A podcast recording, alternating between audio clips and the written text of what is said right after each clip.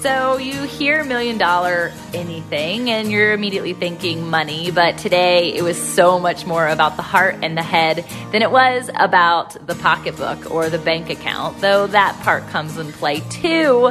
Today's guest, Justin Konikow, is no stranger to wealth, but not just the wealth that you might be thinking of, the wealth of the marriage, the wealth of the peace, the wealth of the play, and parenthood. There's so many pieces to our stories that align. I've energetically just been so connected to him through social audio over the course of this year, but he is a media mogul, a marketing guru, and a real estate expert that I follow closely. We've connected through sports, we've connected through uh, parenthood. We've connected through our marital, like relational experiences, and so much more. So you're going to love this podcast. Get your pen and paper out because there were some nuggets that even I was like, wait, wait, wait, you're going so fast. This is so good.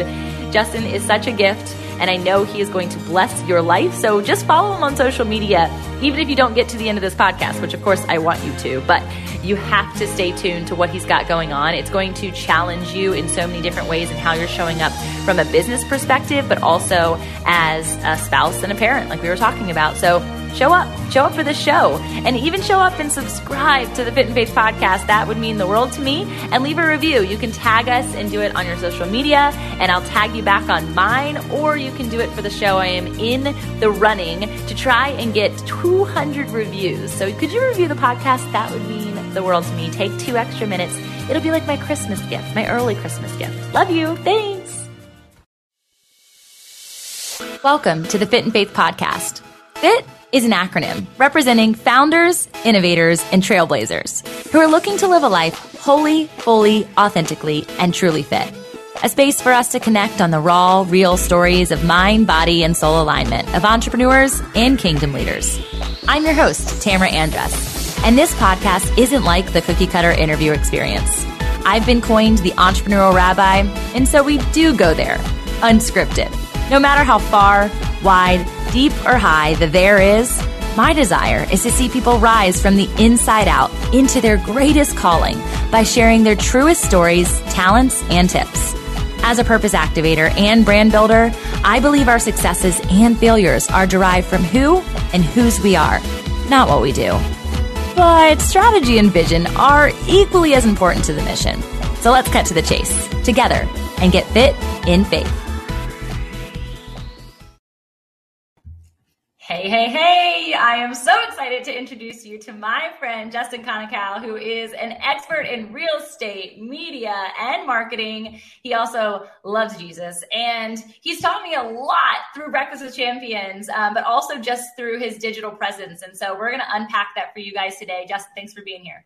Yeah, my pleasure. I love seeing that intro reel. It's Tony Parker, a bunch of other amazing humans, and yeah, it's it's funny how we've got to know each other so well and we've never met yet. So I can only I imagine what that's going to be like. I agree. It's really cool to see how social media has been an agent for like the expansion of what I truly believe like kingdom culture is mm-hmm. intended to do. It's like creating family, but it's done through social audio is what where we've got connected.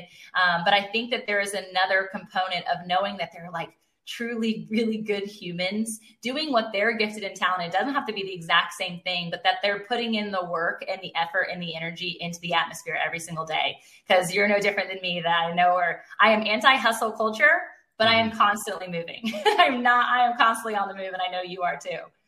It's an interesting dichotomy, right? Because you say that so that the people watching understand that it isn't necessarily just about the race, right? And working and working and working until there's no quality of life left. But at the same time, like you have a burning desire in you that your work is your ministry. I know nothing about fashion. I know nothing about a lot of the things that you're passionate about. But what's really cool about social audio or the world coming together on platforms like it is now, those relationships transcend those platforms. Like when you were running the Grow for God conference, I was sitting in my basement, my actually working away. My daughter was with me, and we were trying to break this system. And I remember coordinating with Glenn and Sarah and sending some feedback and just saying, "Hey, love this, love this. You know, the, the stream quality is fantastic. This is what I'm seeing on the back channel." And it's almost like I was there, even though I was worlds away. So yeah, yeah I love how yeah. I love how the world brings us together. Me too. And I think that there's because of the technology aspect, we're able to do that more and more. I mean, it's no different than mm-hmm. podcasting and be able to reach all of these different countries. It's one of my favorite things to see the back channel of the syndication. And you have a podcast as well, and seeing like the different countries, you're like, gosh, who do I know there? I want to actually go there and meet that person and hear their feedback. And um, I was at a mastermind recently, and we were talking about like our big dreams, our big visions, and I was joking around about getting a PJ which is private jet. And they were like, wait, what? Like that's in your vision? And I'm like, yeah, it actually is. And they're like, well, that sounds that sounds a little bougie, right? Like we just had Grant Cardone had that experience at Grow for God too. Sounds a little crazy that somebody would take a private jet. And then I, I scaled it back and I said, yeah, but let's talk through why. It's not about having my name plastered on a sp- specific thing floating in the sky. It's the knowing that I can actually create mission opportunities for teams and people that I know can steward that space and go different countries and actually do what God's called us to do, which is the Great Commission to the places that have never heard about Jesus in the way. And sometimes that's right here in our backyard. Um, and so I love that it transcends the understanding that it's not about the millions, it's about the the one individual we were talking about this offline is that you could be in a room with one or you could be in a room with millions but why not be with millions if you have an opportunity to be with millions?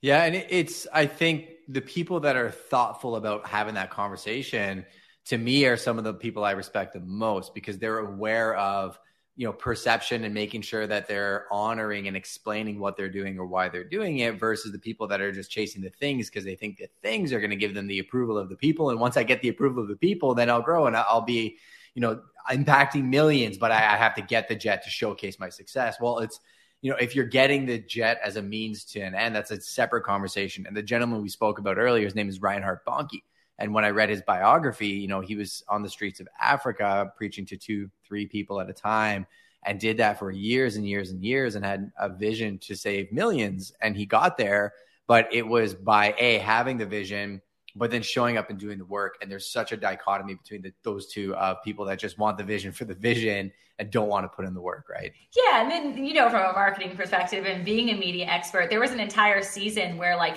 showcasing yourself or taking that like briefcase leaning up against the Maserati or the Lamborghini, sure. right, was like popular. And people were actually converting leads that way because it was like that wool over their eyes of like, this is actually what you want.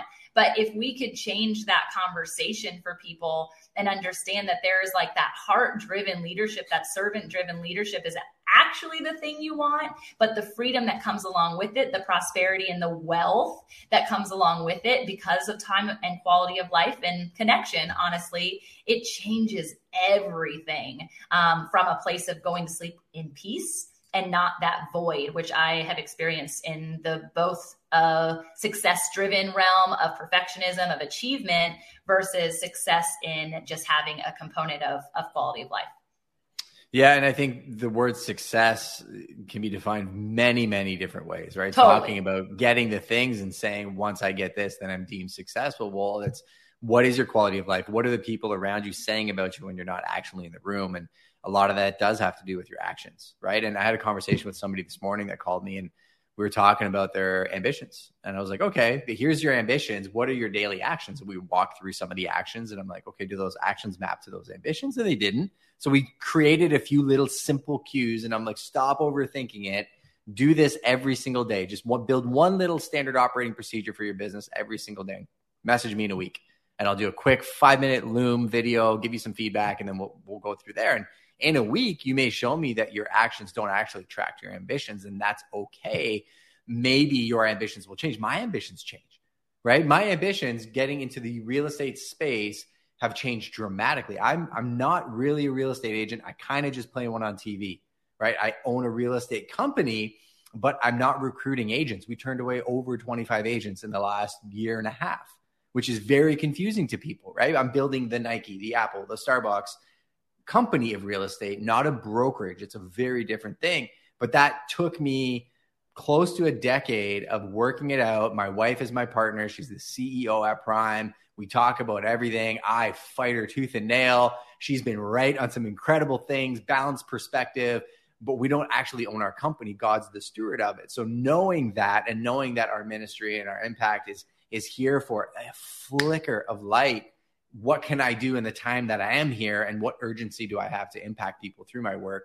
Um, but you have to look in the mirror and change your ambitions because they are going to change. I promise you that. I love that. And my husband and I are, are just newly pivoting it into like serving each other in the same mission driven. Like we have our family, of course, and there's a, a, ambition towards our family and a mission towards the home that we steward. But he's an entrepreneur. I'm an entrepreneur. We've always done our separate things, but he's one of my greatest mentors um, as well. Cool. And so it's just been in the last couple of months actually. And Grow for God was one of like the final pieces where we realized like this is really like a together thing, even though it's not just in our heart, it's actually like hand in hand.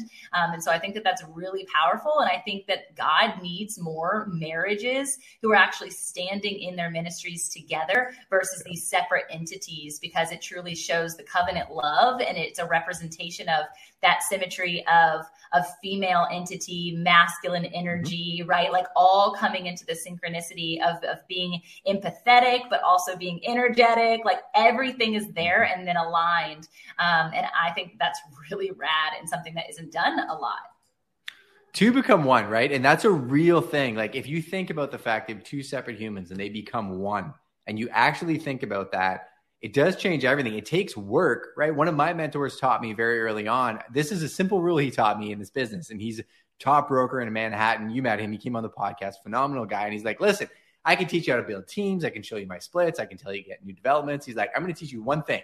He's like, you go do that for a year and come back, tell me about when. He's like, your wife gets the golden hammer to ixnay any meetings after six o'clock any day of the week. That's lesson number one. You check in with her once a week, show her your calendar if she needs you, she needs you. She she's got that authority. He's like, she probably won't use it 80% of the time because you're growing a business and that's just what it is.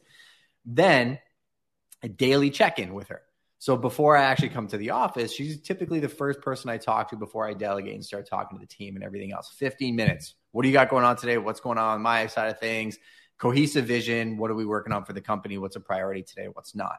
Sometimes I'll say, hey, we got seven major launches and projects right now. I, I just I need to kind of run the ship today. Cool. She can focus on her stuff. Sometimes she's like administratively, we got to button down this, this, this, this. You know, it's my turn, right? So like we'll actually converse that, and then once a week we actually spend time together as a couple. How are we doing? It's it's literally in our calendar as a weekly reminder of check in. How are we doing? Is what it says in our calendar. And we joked in the beginning because it felt really weird where I was like, hey, how are you doing? And we'd start laughing, but we'd be like, genuinely, how are we doing? Like, how's yeah. our relationship? Um, how's our parenting with faith? How are the company stress points for you? Anything you need support with? And I've shared with her, I'm like, stress points with me. Like, I got the world on my shoulder. I feel like I can't breathe. And just saying that to her made me feel better, but then also made her understand the position that I was in and that maybe certain things didn't have to get done around the house right then. It could wait a week, right? But communication, absolutely key. Last point I'm going to make, because I could talk about this for an hour. Imagine the power that you and your husband are going to have that you are two people in one body, right? And going out in your strengths and being able to be playful with those and, and understand your weaknesses and understand his and, and be there to support each other. I mean, there's nothing like it if when it's done correctly. Yeah, I, I 1000% agree. And I think it was when we got to that place of that equal yoke and understanding the strengths and weaknesses and how they actually mirrored one another and we needed each other. And then having God in the center of that, because it wasn't always the case for us.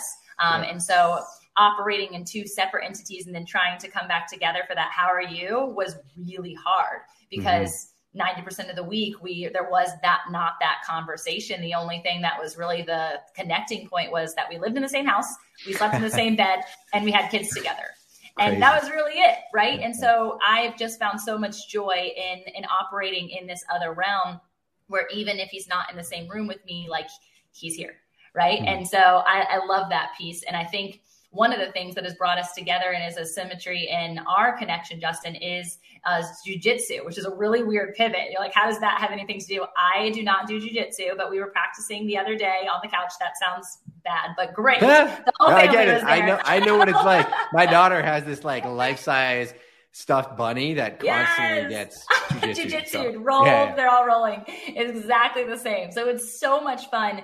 But I was actually such a hindrance in that initially because I couldn't conceptualize. I didn't want my kids like fighting, especially Violence. my daughter, right? Yeah. And I, I just didn't think that it was the right way from a parenting strategy that I wanted to instill in my children. And now, four years in, it has completely shifted not only the dynamic of our home, but also the um, engagement from our son, our mm-hmm. daughter. It's been so confidence. Incredible. I bet. I bet oh, you they're just gosh. like you can see. I wish it was a requirement in schools because it would get rid of ninety percent of bullying. I promise you. Yeah.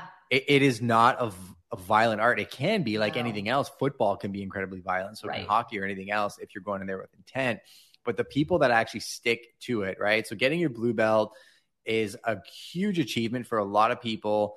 I would say 80% of people quit after blue belt. If you can make it to purple, you're probably going to get to black as long as you don't have health complications and whatnot too. The personality shift and the, the people that you meet there, I've met, I've met like high end TAC officers, cops, people that are just absolute beasts, trained with MMA fighters. And I've also met lawyers, doctors, like insanely high intellectuals that can all come together. And there's just this baseline that we are all the same. We're all human beings. There's no egos. I don't care what you drive. I don't care where you came from. It is really a collective scope of humanity and probably one of the most fascinating places to go to develop character. Yeah, and and the more that I'm in the environment, especially when it comes to the competition, because we just started in the competition realm, and seeing all the different walks of life come together. We live in a very uh, dynamic Navy SEAL population, sure. and so they don't ever raise their hand and say I'm a SEAL. Like they're not even allowed to stand up in church when they honor veterans or people who were in the service at that time. And so, but you know, like there's just, they have this air about you them, can right? tell. And yeah. you just know. And I love that. I think it's incredible. Um, but they're, they're at the gym that we practice in and to see that like they're, they're trying to steward that in their children just as sure. much as we are. And that symmetry and like vision of this is actually a chess match, right? And that's what, my husband and I talk through all the time. It's actually teaching uh, and conceptualizing what's the 10 moves after this move that are going to bring me to the win. And if we talk about that from the conversation of ambition, which is where I kind of pivoted from, is is this understanding of the same exact thing. Yes, you're going to do the same thing every day. Yes, we're going to practice the exact same methodology when you go to roll today that you did yesterday and the day before and the day before. But when it becomes habitual, when it becomes the unlock, then we'll we'll instill and introduce the next thing, and that ambition picture grows, like you were saying. And so I think it's been really interesting to watch the evolution of it. And I think from a breathing methodology, from that planning mm-hmm. methodology, it's going to go into entrepreneurship, which we're both super passionate about. Everything I do, and you've heard me say this a thousand times, I compare it to jujitsu, right? And nothing drives me crazier than when people want to get into the real estate industry because it's such a hot button topic right now. It's live in the age of the celebrity agent, which kind of bothers me a little bit. And you'll see a shift in my content where I kind of put that on blast, right? The same fake you know images people were putting on Instagram five years ago. It's happening every day in real estate. Every agent's got a course who doesn't actually do any production, and a lot of them are running the courses and the videos because they want to get out of production. They just want you in their downline and they want to make reoccurring revenue. I could talk about this for hours, but it's true. I talk about practitioners, right? Like I talk about the people that come here. And I break down very simply. I'm like, black belts are good at the basics. They're not doing flying arm bars. They're not going to the competition because they want to be seen. They're good at finding people that want to work with them, following up with them, and delivering on the promises that they made, and being an absolute expert at knowing their market. That's it. That's your only job is to find people that want to work with you and then execute on what they need. It's a buy or it's a sell. Once they close, it's taking care of those people as actual human beings and your past clients. You will do well. You'll make a lot of money in this business, but you'll have an impact in those people's lives. Where people go wrong in my business is they're so worried about the next reel they have to put out. They don't know what homes are selling for in the area that they're they're listing a property, or they haven't talked to a seller that they have a property listed for and vocalize this is what I'm going to do to sell your house. How many agents do you know that list somebody's house and just never call the seller after they get the listing signed? A week before the listing comes up, they call them, Hey, I got leads, let's renew. And then they disappear again. Like that's our industry. Right, right. Same thing. So if you show up and you're overthinking everything in the beginning, which is very typical of all business and all entrepreneurship, there's a lot coming at you, so many things. But if you can break down, and Amanda Dahl said this very well once, she said, you know, getting into business is like opening up a retail store. You need to find a location, probably need to know what that store looks like, probably need to know what to stock it with, probably need to know what it looks like when a client comes in and what that engagement looks like and how you're going to pack up their their product and send it back to them service industry or not, if you understand that when I walk into a jujitsu gym, I need to realize how to communicate with the people that are around me. And then, yeah, I, I need somebody to teach me a couple basic moves and then work on those moves every single day for six months until they just become part of my arsenal and I don't have to think about them. Then you can really step back and see the bigger picture, which is what you guys are seeing because they're probably not even thinking about. I remember when I got my first triangle on somebody and I was like, I didn't even really think about it. It just happened. And I'm like, did I just do that? And I was like, like it almost seemed magical, but I was like, you know, work, entrepreneurship, and jujitsu is art and math.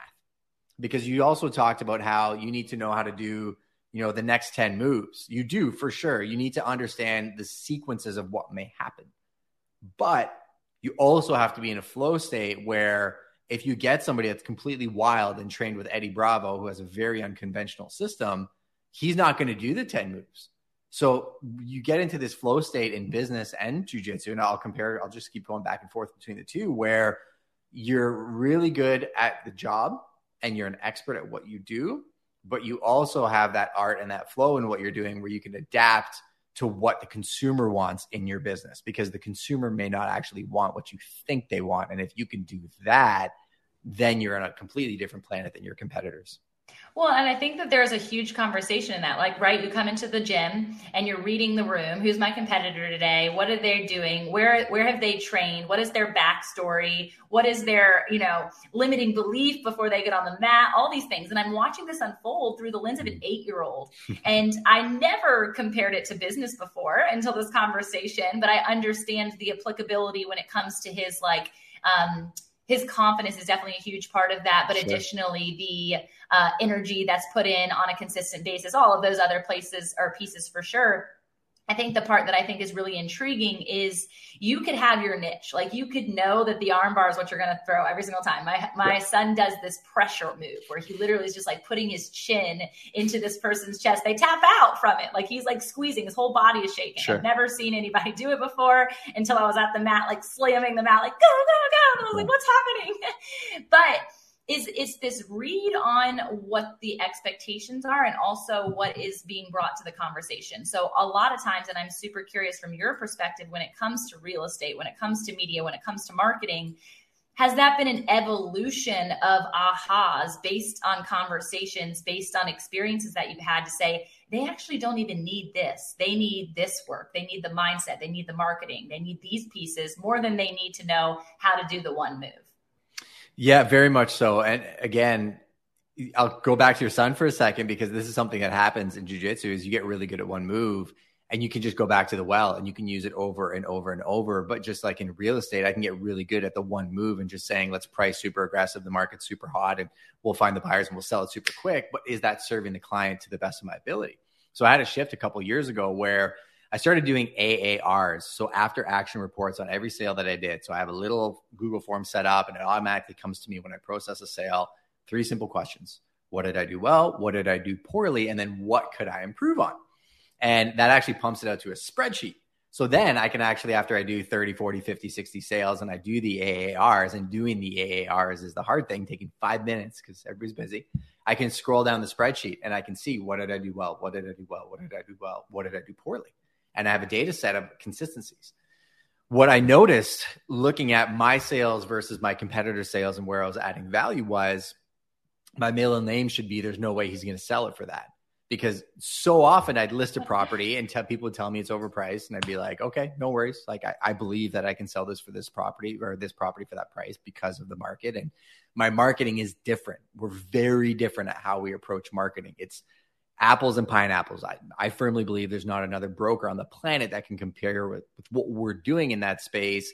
But that's because I'm involved in it. I made the sauce and I can really kind of speak to it. So, what I wasn't doing well was communicating that to my clients because clients do think agents are just compared, like they're all created equal, right? Doesn't matter who you hire, the market's going to kind of set the price. I'm like, it really doesn't. Because if you look at our transactions, I'm like, I just did a sale where they hired the five famous brokers to come in and, and, pitch for the listing. I got the listing because the guy's in marketing and I'm, i told him what we do. And he's like, that's fascinating. He's like, let's try.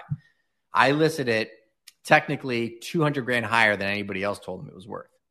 I sold it for 185,000 more than anybody else told me it was worth because I found the one person that appreciated everything about that house and the uniqueness of the, the setting. It had a pool and like a conservation area. They got a special permit for it, retaining wall, very unique.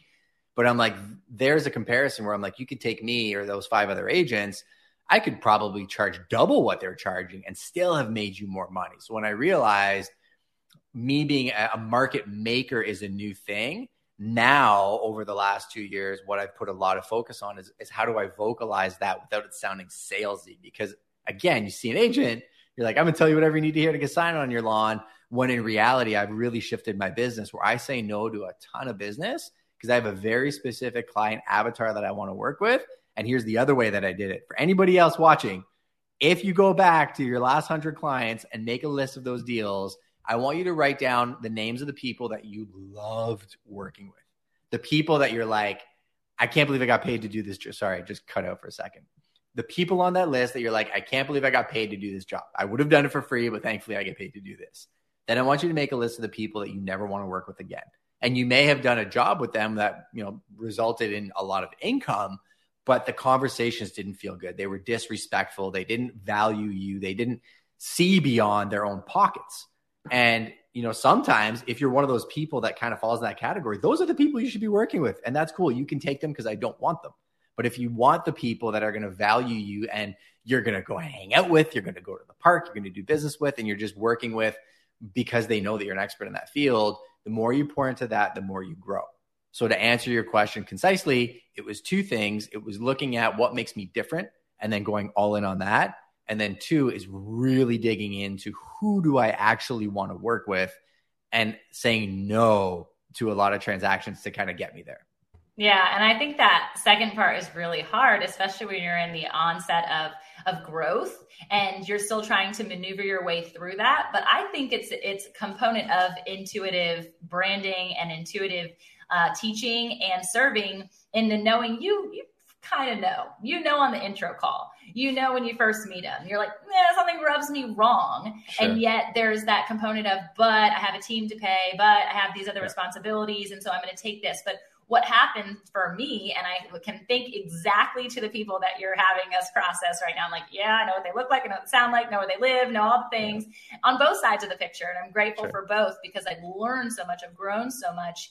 And I found myself consistently saying yes to the wrong. And it was actually detracting from my energy versus the person who I get to work with. It feels like fun. It feels like play. That's that component of jujitsu where it, sure. it feels like, oh, this is what I get to do for a living.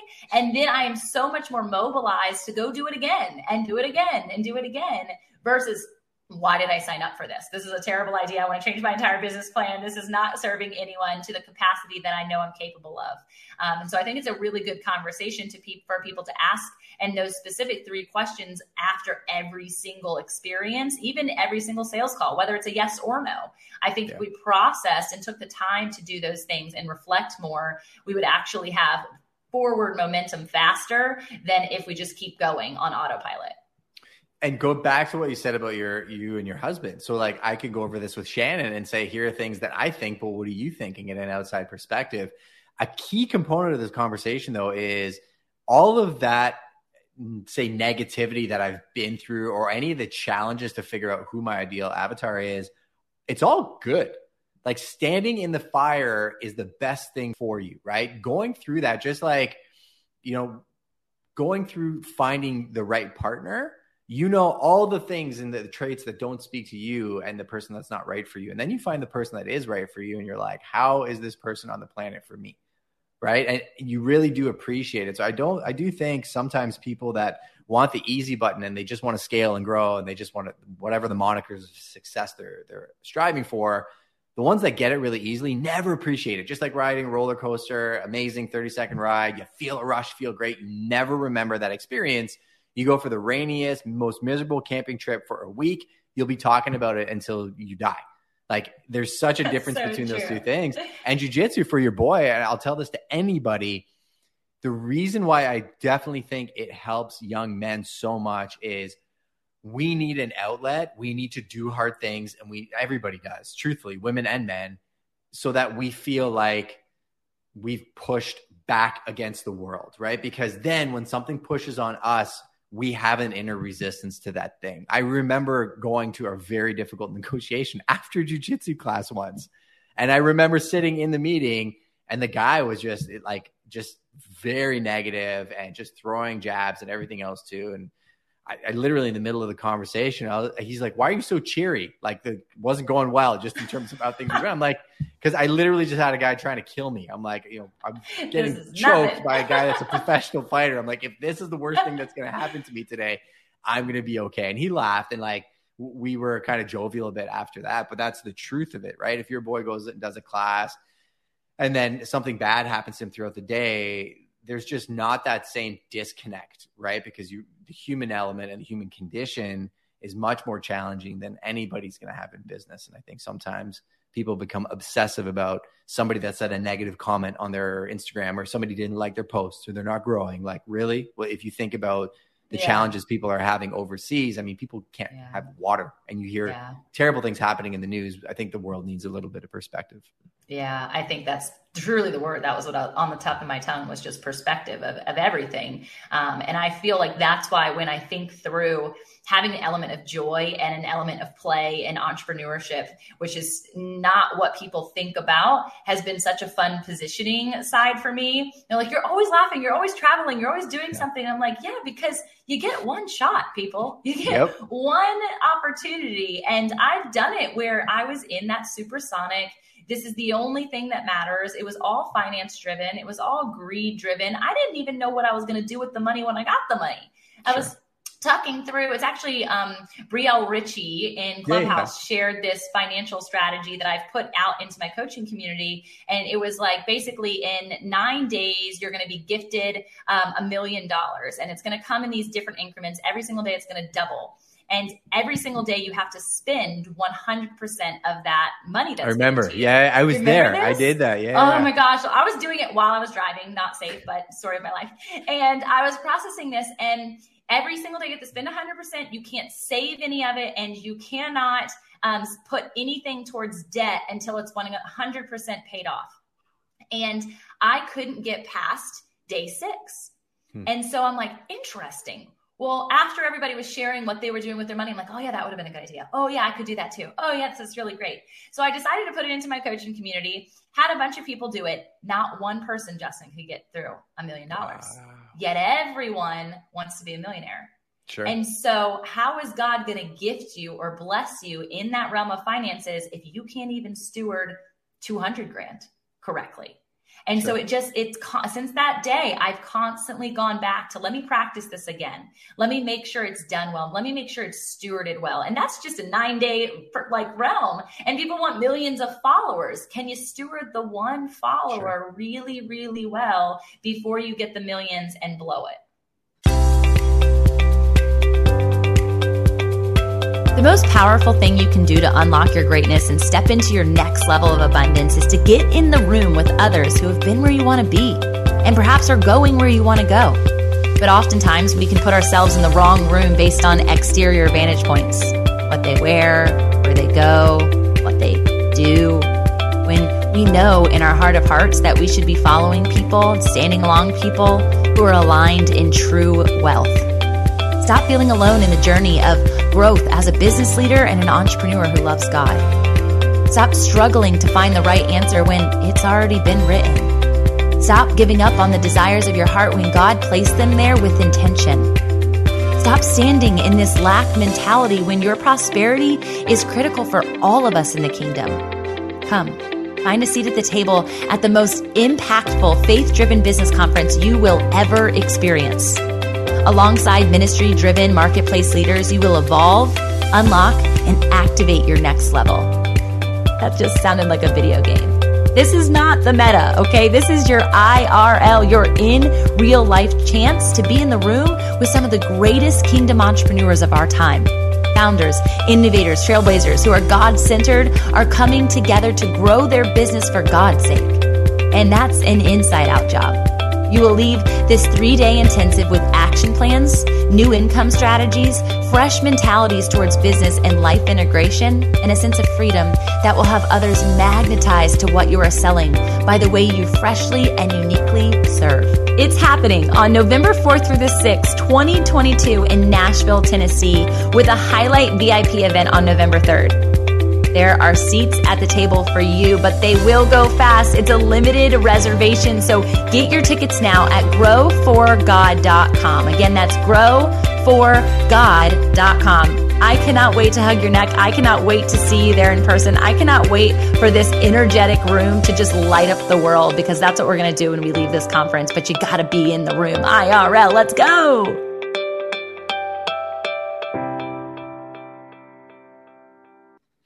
I would argue as well that we're going into an age where it's almost better to not have a platform that is as big as some people have so that you can really connect deeply with the audience that you have. And there's a path that I'm going down right now with all of our content where we're hyper segmenting everybody that's in all of our different areas of our business, right? Because truthfully there's prime real estate which is the actual the nike brand of real estate and the platform that the people here work within there's Justin Konikow. I'm in production. I have a very concise area that I work in. There's Prime Media Productions, and there's those guys that work there and run that organization as well too. And I'm like, there's different people now that are starting to come to me from say Clubhouse and these other places, looking for assets or follow ups from the phone, uh, the talks that I've given. So I'm like, okay, now we've got to create PDFs just so that I don't have to deal with a thousand phone calls of like breaking it down. totally. And what that looks like but I don't want to take all of those databases and then just spam them with stuff because I lose their trust.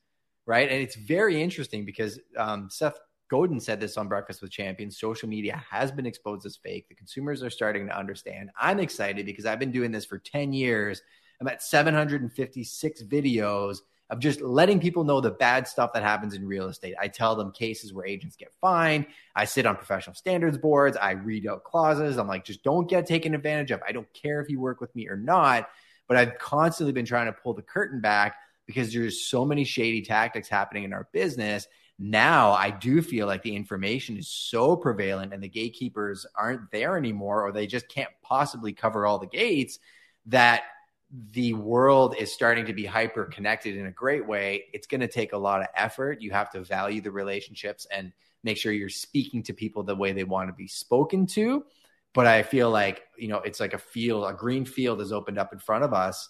And it's what are you going to do with those relationships and how are you going to cross that field? If, if it's all about you, I think you're going to be left in the dust. I think if you're really about building a community, you and I may do this, we may not talk for six months, but if you come back and it's still like this, then we're really, really friends, right? Like those friends you've had for 25 years that don't call yeah. you, but yep. they're still your friends. Those are your friends. The friends yeah. that are only your friends when they're putting you on their Fit in Faith podcast, which thank you for that.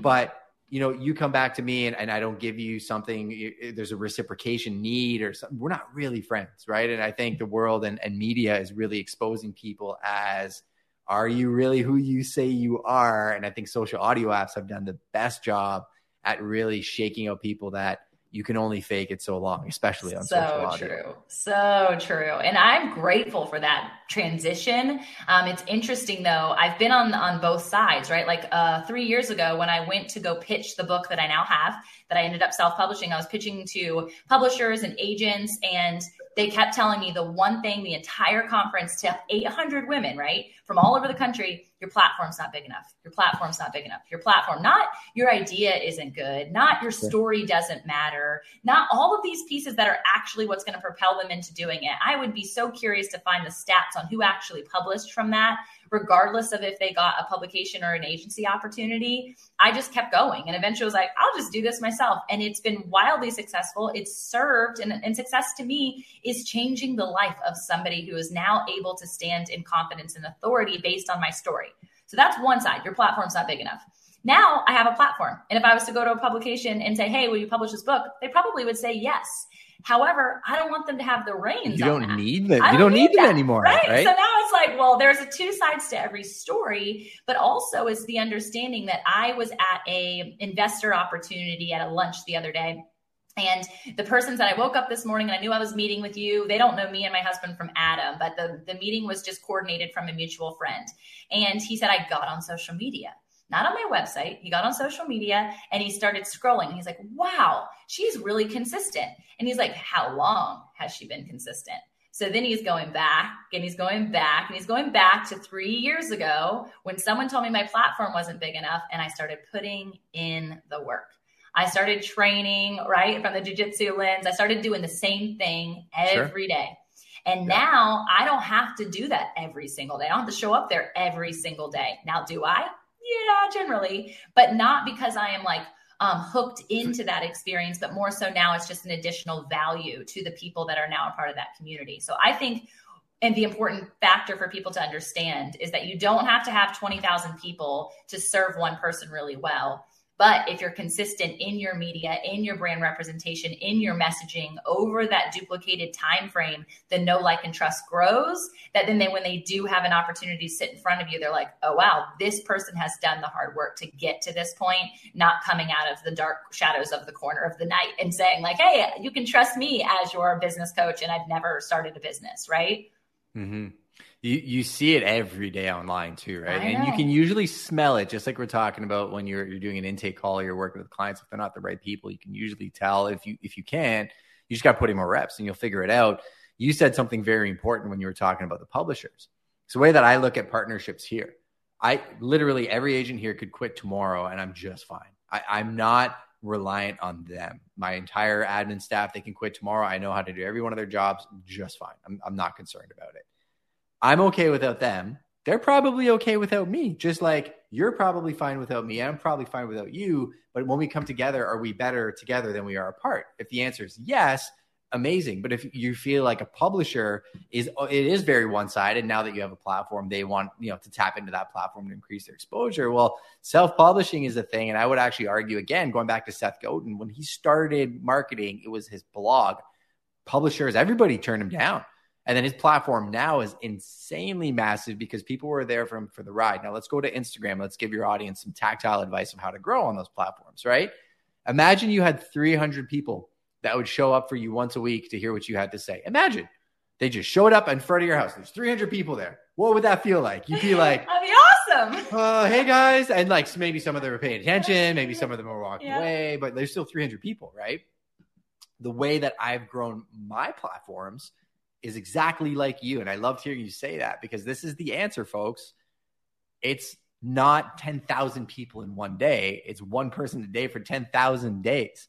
And it's going in and engaging with the people. Something I did this morning off Breakfast with Champions, never done it before. I was standing on an elliptical and I forget who said it. Somebody said, send five gratitude messages, like text messages. I'm like, well, Instagram has an algorithm. If I send it on Instagram, then I'm going to pop up in their feed. So I'm just going to use Instagram because it'd be fun. I'm still going to pick people Smart. I love. I'm going to send real messages, right?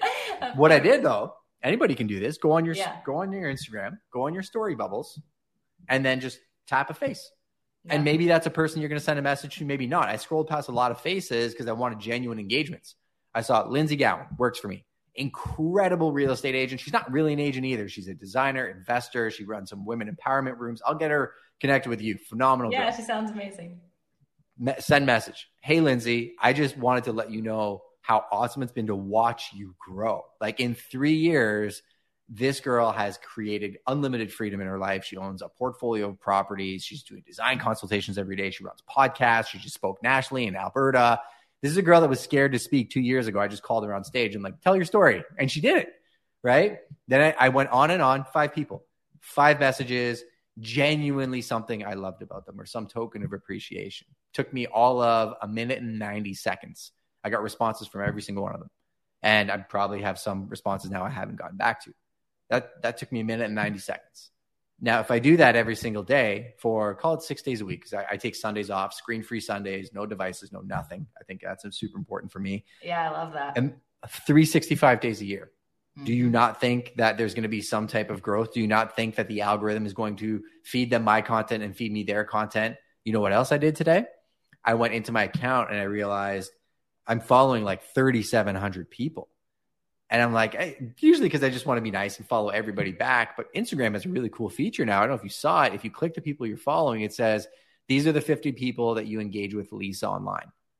And I went down the list and I unfollowed like 47 of them because I just no engagement, no yeah, no relationship with them.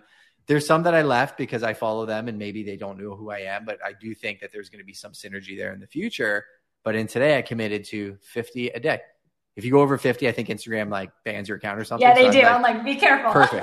that happened to me. but I'm going to do 50 a day for the next couple months, and I'm going to take wow. my follower count down to. I want to be mm. under 2,000. Right. Yeah, so again, awesome. you did the work, and I want to give people tools to do the work. So go out there, go engage with your actual community, and make sure you honor the relationships because if you're doing it just for the clout, they will smell it on you. You will lose your oh, trust oh, yeah. and their trust, and you'll never get it back. A hundred percent. It's interesting. I had I was doing this meditation at a mastermind recently, and uh, it was with Jenna Phillips Ballard. I don't know if you're familiar with her at all. Um, she's bad to the bone. I was a little intimidated, to be honest. Yet she was just unlocking. She was like prophetically speaking over people, just like on the spot. It was so mm-hmm. wild.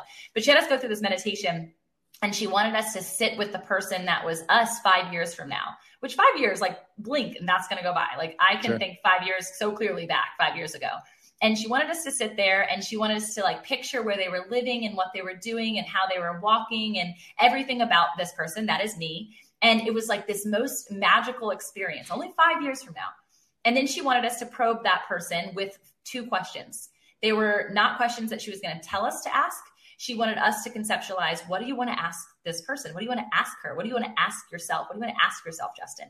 And the first question that came to mind was, how does it feel? I didn't mm-hmm. ask her like anything granular, just how does it feel? And I already knew the answer to this because I could see how she felt. I got the answer, and then she wanted us to ask another question. And the next question that she asked, I asked was, How did you do it? Right. And in 5 mm-hmm. years, she's she's changed this entire thing. And she hadn't really probed us with much else other than you're meeting the person five years from now. And sure. I, that one question, I say I because it was me responding, was one conversation at a time, was her answer. Mm-hmm. And I thought, holy cow. What a revelation to recognize that it's not about the doing, it's about the being and actually just conversating like we are right now in this moment that that is what leads you to the momentum that is what leads you to the growth that is what leads you to the service of the mission that God has you on. And so my now passion and my now like thought pattern every single time that I wake up is what can I do today? What conversations do I get to have today that are going to be so powerful and impactful moving forward? One conversation at a time.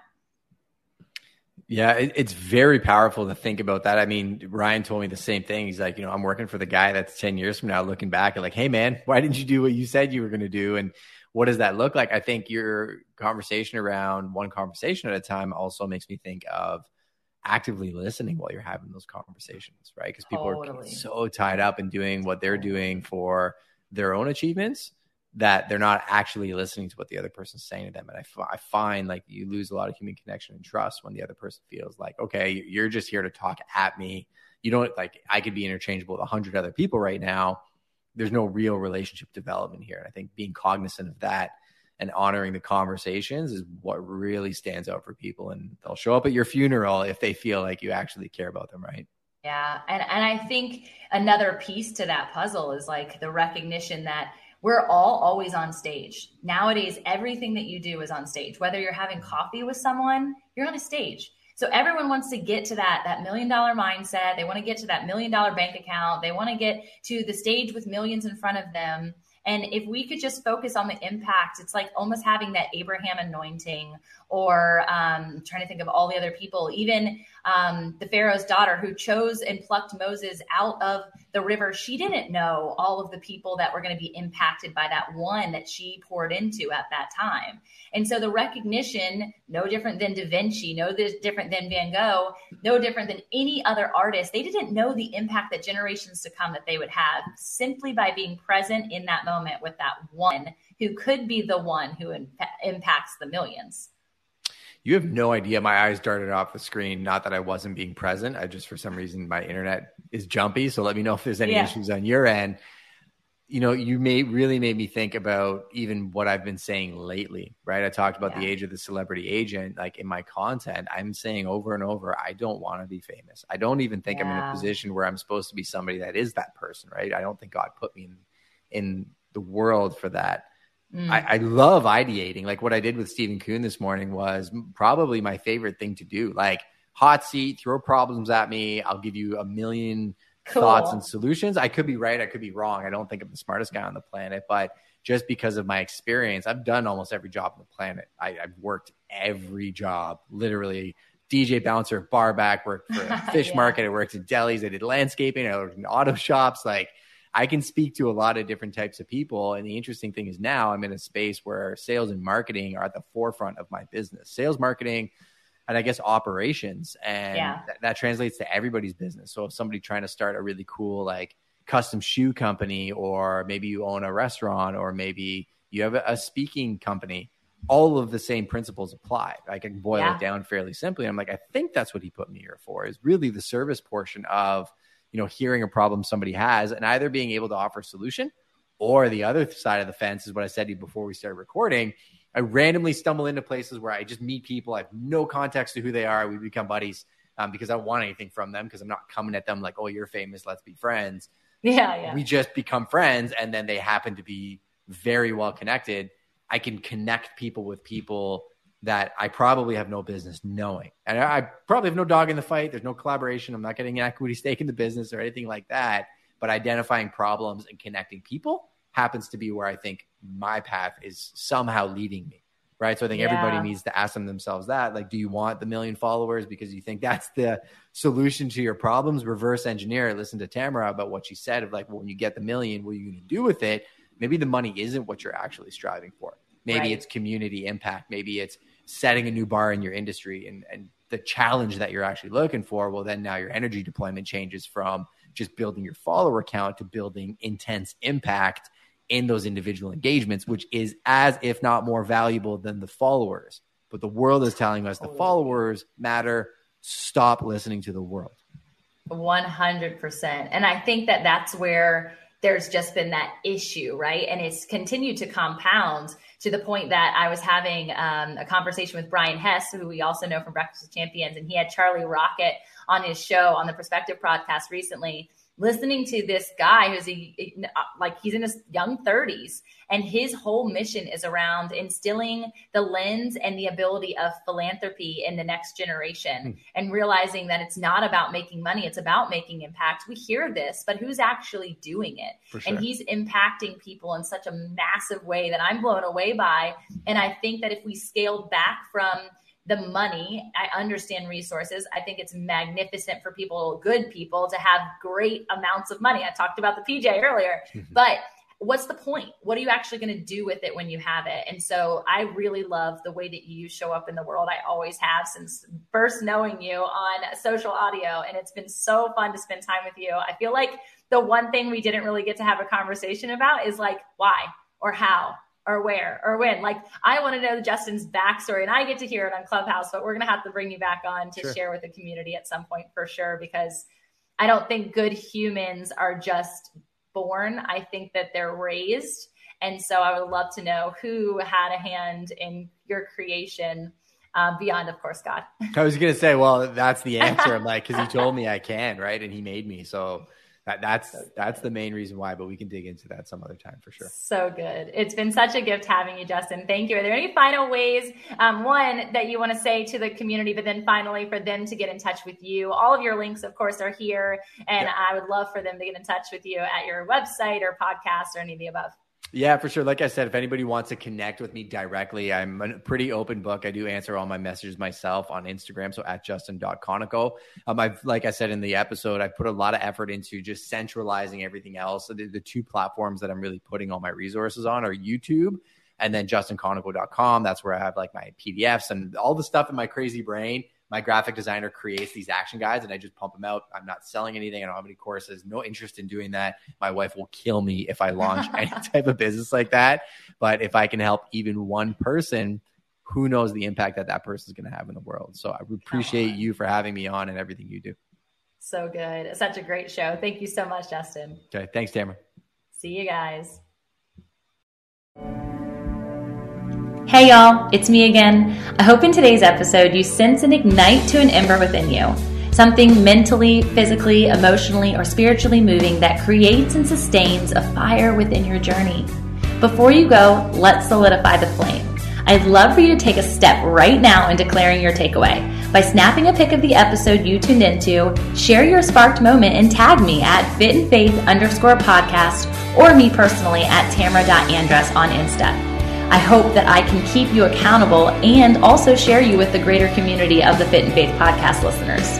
We're totally in this together. Community over competition is the motto, right? I'd also be incredibly grateful if you took an extra second to leave a review on iTunes or your podcast listening app. I'd love to feature your thought in the next episode and give you and your passion project a big shout out. You know I'm a writer, so I love words and I can't wait to read what you have to say. I'm ready to fuel the flame with you together. And until next time, blessings over your joy, health, wealth, and wholeness. Tune in next time. Need more of God's power in your life? I'm Christina Patterson, host of the Teach Us to Pray podcast, providing practical tips on how to grow your faith through prayer. Subscribe at lifeaudio.com.